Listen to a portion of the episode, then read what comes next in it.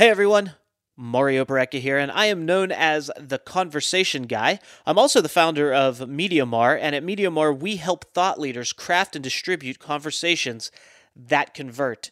I believe everything starts with a conversation. I believe conversations are the most powerful way to create connections, to create relationships, and to create opportunities with each other. So everything has a basis in conversation. And on this podcast that you're about to listen to, I'm going to have 10 minute conversations with thought leaders to do just that create relationships, create opportunity, but more importantly, to convey value value from them and their perspective and how they operate on a daily basis, and to really tell a story that can bring some value and positivity, tips, tricks, ideas, what have you, to your life to make it better. So sit back, relax, buckle in. It's going to be a wild ride. I know those things don't quite go together. Sit back, relax, and buckle in, but it's going to be a lot of fun, and we're going to get the conversation started right now. And as always, don't forget if you like what you hear, please rate and review our podcast. It is my honor and privilege to bring back onto the line Ken Tomita, and we had such a great conversation on the last episode. So if you missed that, go back, get listen to it, get yourself caught up. Uh, Ken's doing some really cool things. He's a passionate member of the entrepreneurial community in Portland, Oregon, committed to making work meaningful. He is the CEO and co founder of GroveMade, which is a product innovation company specializing in the home workspace. So go to grovemade.com and you can check out everything they're doing. Their products are absolutely beautiful, they're extremely functional, whether you have a home office, whether you work at a corporation. I mean, he's got all the latest technology. They've got products for, and they're innovating all the time. So definitely, grovemade.com is where you can see what they've got going on. Ken, welcome back, my friend. Mario, good to see you.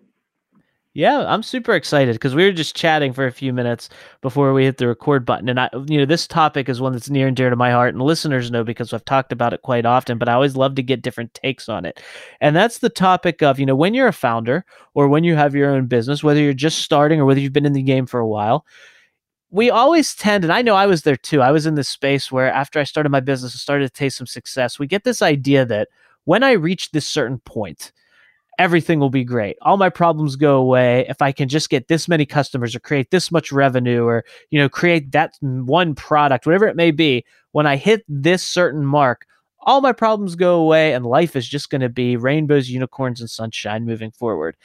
And, you know, when we hit that spot, it's great. You should, you know, you should celebrate your achievement but inevitably there's always something lurking around the corner. As a founder, as someone who operates a business, you know that there is always another problem. And mm-hmm. the, the more success you have, the higher level the problems get. Now, the more resources you have to deal with those problems, the more experience you have, but there's always going to be something else that needs to be accomplished, another challenge, so to speak. And when you're at this level now, you may not see the challenge once you hit this other achievement coming up, but it's going to be there and you have to be prepared for it. So I always love to talk about the fact that yes, you have this goal. Yes, it's going to be great when you achieve it and it's going to open up other opportunities. But don't think all your problems are just going to disappear overnight because that's not that's not reality. Yeah, totally. So we work with this uh, financial consultant. He calls it uh, he's from the south. He calls it more levels, more devils it's pretty good. That's it a good pretty saying. much sums it up. It pretty much sums it up. Uh, well, definitely, I could talk about early stage, uh, going from zero employees to 25. Um, when Joe and I started the company in 2009, we both had one employee. We kind of did whatever we wanted, and we didn't really plan out a business. We didn't. We weren't business people that were like, "Oh, here's this business plan," and you know, we want to scale it to X. There's none of that we were just product guys, and our first product, uh, wood iPhone case, kind of took off, and it was really eye opening. Um, I thought the challenges were going to be uh, engineering, like how to figure out how to make stuff, because my pr- previous profession was making stuff, and it's hard. That was hard uh, to scale, but the hardest part about that was really managing people, which is classic, right? Like I didn't really understand that that's a completely independent skill, uh, leadership and management that had nothing to do with engineering or design or brand, like all the things we already knew how to do. And we really, really struggled first couple years. We had no idea what we were doing. We were just hiring friends of friends. And there's something fun about that, but it was it was chaos, man. First couple years. What was that first mark that you set for yourself when you start the company? It's you and your co-founder. You each have your, one employee. So there's four of you essentially. When mm-hmm. you sat down and you said, "Okay, now we got this product that we're going to take to market and we're going to do this with," what was like that first goal that you set for yourselves? We didn't really have like a quantity or financial goal. It was it was, hey, let's build this thing and get it out there and see what happens. And uh, it was actually a little scary. So our first product flopped, uh, but it was a blessing in disguise because it was really hard to make. The second one took off um, just from pure luck. Uh, 10 years ago, you could get on one tech blog and you had a business overnight. We got on Gizmodo and the sales skyrocketed. I had my phone send me notifications every time we got a sale because we got like one a day, and it was just going bing, bing, bing, bing, bing. It's it's crazy, man. But then it's like, how do you fulfill that, right? How do you fulfill that demand? We had tens of thousands of customers and no product, no infrastructure, nothing. So what you Went do? From jubilation to fear, for real. I, have never been so stressed out in my life. We had to deliver, right? Because we took customers' money. This is like kind of what Kickstarter does now, except Kickstarter didn't exist back then. We took all these pre-orders on a product that didn't exist. So basically, it was a lot of long hours to muscle it out and uh, hiring a ton of college students and working really inefficiently, but just shoving it through. You know, we didn't have time to get it right. So that was kind of phase one of the pain of scaling, where we didn't have time to build the systems behind fulfilling the demand. Yeah. That's a good problem to have, though. Yeah, we also call it upgrading problems. You yeah. Know, when we're when we're growing and stuff is happening, everybody's got a smile on their face because we we're like, hey, we've dealt with the other side where we're shrinking, we don't have enough sales. We've we even had to have dreadful layoffs. Nobody wants that. Mm-mm. No. I know being in the service business, you know, there was a time when I first started my business and I was trying to get clarity on how can I best serve, where's the gap that I fill in the market, what's the value, and this was like brand new entrepreneur, right? And I remember sitting in my office, try like looking at all these different things, coming up with all these ideas, and then being like, man, I just wish my calendar was full. You know, like I just mm-hmm. wish I had more on my calendar so that I could just feel like I'm doing things other than coming up with ideas and theories and such. And then mm-hmm. fast forward a year or two and my calendar's jam packed and I'm like, oh, so I got to get through this column, do this. And then I, I like, I have to step back and cognizantly go, this is what I wanted. This is what I asked for. And now I have it. I need to be thankful, not stressed. And so and you're able to be more strategic, right? Because you have all these options in front of you, and what yep. you're saying no to is actually going to dictate where um, assets are being allocated. And so I think it's it's a good thing to be growing, and it, it, I definitely have that bias, Mario, that you talked about, where I think, oh, if we can only get a little bit bigger, problems we solve, and they never are. You're absolutely right. Uh, but at least it forces us to think in ways like, hey, we don't have time to do that. Let's, we need to do this instead. That kind of thinking kicks in, which is only going to make business stronger. Yeah, that's the beauty of entrepreneurship. There's always something next. It's it really is about you know it's that old cliche. it's all about the journey, not the destination, and right. that I think it's true to an extent. But I mean, like the dest, it, it's all about that growth. It's all about moving forward. It's all about you know what's the next problem that we can solve? What's the next and I, like that creative space i like thinking outside the box i like coming up with cool ideas and trying them mm-hmm. you know i've always said i'm fine with failure i don't believe failure is a thing really and people want to fight me on that all the time i just don't think mm-hmm. just like you know darkness isn't a thing it's just lack of light i think failure is mm-hmm. not a thing it's just lack of success it's like not mm. just because you decided it should be this way and it's not doesn't mean you're a failure it just means it's another way so how are you going to get creative and either learn from this or turn it into something else.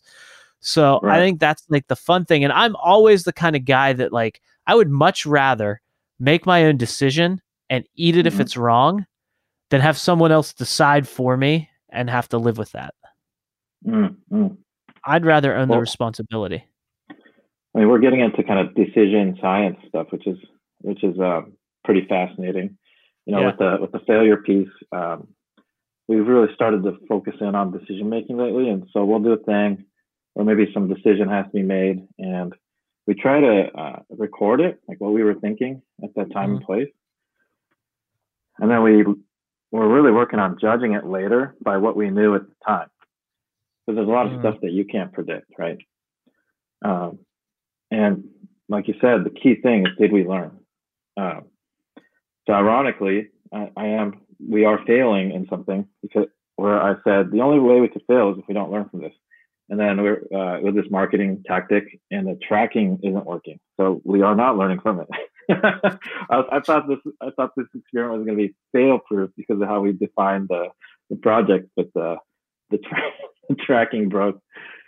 So yeah, we threw away a couple thousand dollars, didn't learn anything. So that's a failure. But um, we try to really be conscious of that. That we don't really know. Nobody actually knows exactly what to do best, and a competitive advantage is how much we're learning from the uncertainty in the world, right? Not just like how smart we are or whatever, because we're not going to get it all right. Yeah, absolutely. I mean, you know, everyone wants that. And I think certainty is a good thing. I mean, clarity is power, and certainty is something that we all strive for, we all want because it makes us feel comfortable. But the biggest growth and the biggest opportunity comes with uncertainty. No, that's true. Yeah, yeah. Um, some people call it like high variance areas, right? Yeah. If there's certainty in a certain area, talking strategy here, like what there's no advantage to be had anywhere, you know. Mm-hmm. So yep. um, risk, risk and reward, right? You can't escape that. The riskier and the more capital intensive whatever you're going to do is, mm-hmm. typically, let's assume that it's meaningful to the customer. That the greater the return's going to be uh, in the long run. Yeah. yeah. So we're like, Absolutely. hey, this is risky. This is hard. Yes, this is good. I mean, it's hard for everyone else too. Let, let me ask you this, and we'll kind of close with this because I'm super. I I like to they, to ask this question and get feedback because I think it's something a lot of people struggle with, and that is when we talk about certainty and we talk about clarity. Now that you've been in, you know, in your building your business for this long, and you've, you know, tested a lot of things, tried a lot of things. At this point, when you look at GroveMade, what do you think is that? What's that one thing that you do better than anyone else? What is that one thing that you aim to be known for when people think of it your company is number one on the list you you're just that's your zone of genius and that's your area i think externally it's product development uh, internally i think it's a little bit more than that it's our ability to learn which is what we just talked about on all mm-hmm. facets of the business yeah i love that you have two you have one externally and one internally because it, it really does help the people internally know what it is your identity is and what they're trying to do. And you know, when you say learning, that's not a not you want them to be successful and there's only so much failure I'm sure that you and risk that you'll be willing to tolerate with, you know, people if it becomes a track record, but learning is like it gives me the freedom to be more creative and mm-hmm. figure things out. You don't expect mm-hmm. me to be right 100% of the time right? you don't expect your employees to get it right every time. As long as they learn and then apply that, what they apply what they learn to the next thing so that they have a better That's chance right. of being right. That's right. And we do expect people this this might be a kind of a differentiator is uh, we do expect people to be self-reflective. Uh, hmm. I don't want to spend my life like telling people what to do or what they're not doing right. Like that's not that's not my thing. That makes me uncomfortable. Period. Right but I don't need to with the with the top people on the team. They're bringing me stuff like, "Hey, I made this mistake. I, look, I really should have done this better." Like constantly, and that's amazing, right? That's when you know you got a good group around you. Yeah, it's easy to manage that. Self evaluations are always a good thing. And you oh, always, you know, you always hear that cliche from uh, people who are in management or founders, and they're always like, "Bring me solutions, not problems." And I think that's mm-hmm. kind of what you just said. People come to you and say, well, hey, I could have done this better. I think I'm going to try this. They're coming to you with a solution to a problem that they faced. And mm-hmm. now you can mm-hmm. kind of reflect with them on how to, you know, make that solution better or maximize it rather than them going, hey, what do I do? Right, right. right? And their drive to improve is really strong, right?